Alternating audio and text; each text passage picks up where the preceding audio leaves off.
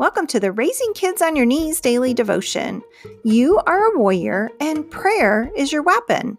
I'm here to help you step up your spiritual parenting by sharing the word and asking the hard questions. So join me, Tina Smith, for only a couple minutes of your time to raise the bar in your spiritual parenting.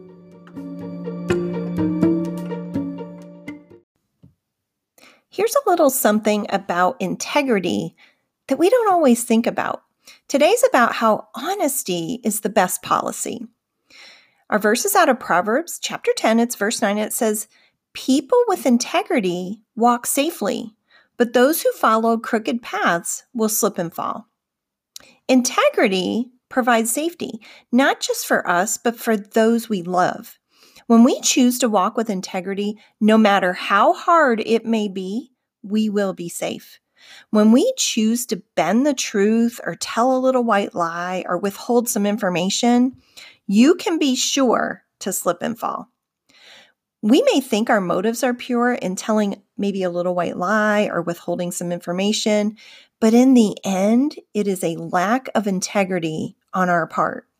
There will always be consequences for not telling the truth, and there will always be a fear of being found out. Here's something for you to ponder today. When have you not been completely honest and got caught? Do you wish you would have been honest in the first place? Let's pray. Heavenly Father, I reject the lie that I'm protecting someone or myself by not being completely honest.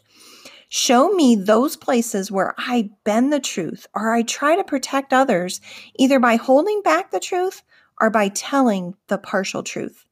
In Jesus' name, amen.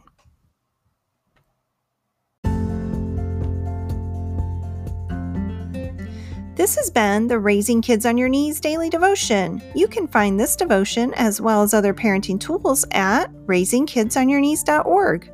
While you're there, subscribe to the Prayer Tribe and become a part of a growing global community of parents who are praying and parenting life into the lives of their children.